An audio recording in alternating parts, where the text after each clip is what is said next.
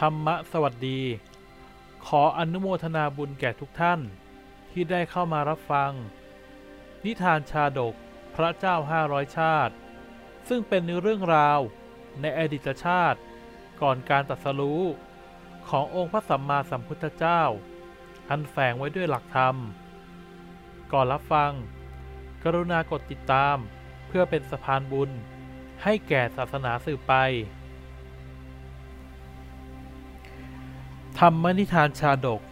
พระเจ้าห้าร้อยชาติ ตอน ทุสชาดก พระเจ้าพมทัตหลงผิด ในสมัยที่พระโพธิสัตว์ได้เป็นอาจารย์ทิสาป่าโมก ได้ตั้งสำนักสอนสิทธิ์อยู่ที่เมืองตักศิลา ราชตระกูลและตระกูลพราหมณ์ต่างๆ ได้ส่งบุตรหลานมาเข้าเรียนเป็นจำนวนมาก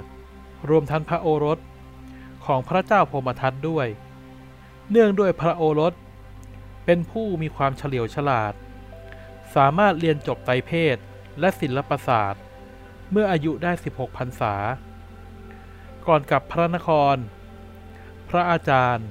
ได้ตรวจดูดวงชะตา ตามหลักโหราศาสตร์ เนื่องจากการตรวจดูชะตา ได้ทราบว่าพระกุมารนี้จะมีอันตรายในอนาคต จึงได้บอกวิธีใช้ถึงคาถาสี่ข้อนั้น ถ้าเจ้าได้ขึ้นของราช ในขณะที่พระโอรสของเจ้า มีอายุ 16พรรษา ก่อนที่จะเสวยพระกายอาหาร จงท่องคาถาบทที่หนึ่ง เมื่อมีการเข้าเฝ้า ก็จงท่องคาถาบทที่สองตอนขึ้นตำหนักยืนอยู่ตรงหัวบันได จงท่องคาถาบทที่สามและก่อนจะเข้าห้องบรรทม อยู่ที่ธรณีประตู ก็จงท่องคาถาบทที่สี่เจ้าจำได้ใช่ไหม พระกุมารรีตอบกลับว่าจำได้ครับอาจารย์ สิทธิ์ขอลากลับก่อนนะครับ เมื่อได้รับคำแนะนำจากอาจารย์ พระกุมารก็ลาอาจารย์กลับ ไปรับตำแหน่งอุปราช เมื่อเวลาผ่านไป พระบิดาได้เสด็จสวรรคต พระกุมาร จึงได้ขึ้นครองพระราชสมบัติสืบต่อมา แล้วทรงใช้พระนามเดียวกับพระบิดาว่า พรหมทัตในขณะที่พระองค์ได้ขึ้นครองราช พระองค์ก็ได้ทรงมีพระโอรส เมื่อพระโอรสนั้น มีพระชนมายุ ครบ 16พรรษา ก็ทรงเห็นว่า อยากได้ราชสมบัติจากพระบิดา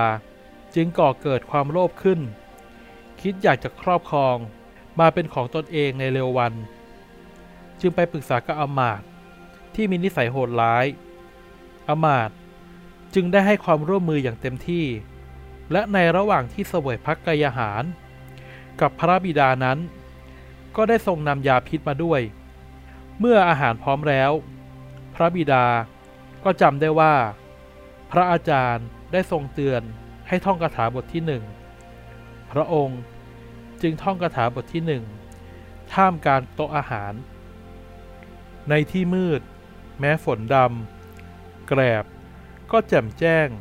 ปรากฏว่าเป็นแกลบข้าวสาร ก็แจ่มแจ้ง ปรากฏว่าเป็นข้าวสาร แก่พวกหนู พวกหนู กินแต่ข้าวสาร ไม่กินแกลบฉันใด การที่เรานั้น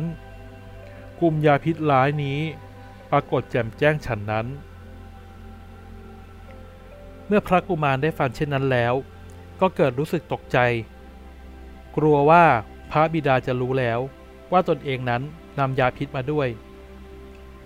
จึงรีบลุกขึ้นถวายบังคม แล้วเดินออกจากโต๊ะอาหารไปทันที แล้วกลับไปปรึกษากับอมาตย์คนสนิท เราคงหมดโอกาสแล้วล่ะ คงต้องหาทางรอบปงพระชนพระบิดา เราควรจะเลือกตอนที่มีการเข้าเฝ้าครั้งใหญ่จึงจะเหมาะสมกว่า เมื่อถึงเวลาที่มีการเข้าเฝ้าครั้งใหญ่ พระราชาทรงนึกถึงคำสอนที่พระอาจารย์ได้บอกไว้กับตน จึงท่องคาถาบทที่สองท่ามการที่ประชุมนั้นว่า การที่ปรึกษากันในป่าก็ดี การพูดกระซิบกันในบ้านก็ดี หรือแม้แต่ คิดที่จะหาโอกาสฆ่าเราในตอนนี้ก็ดี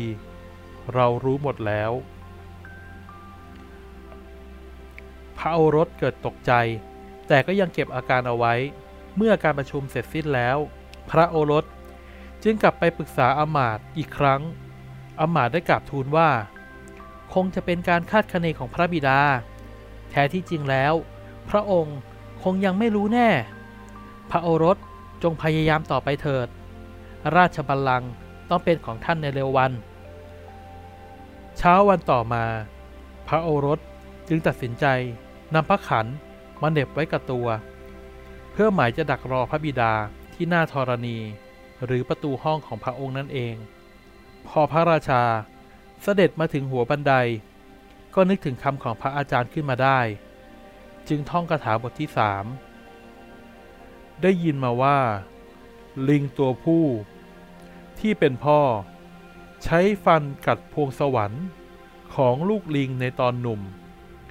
ทำให้ความเป็นตัวผู้สูญเสียไป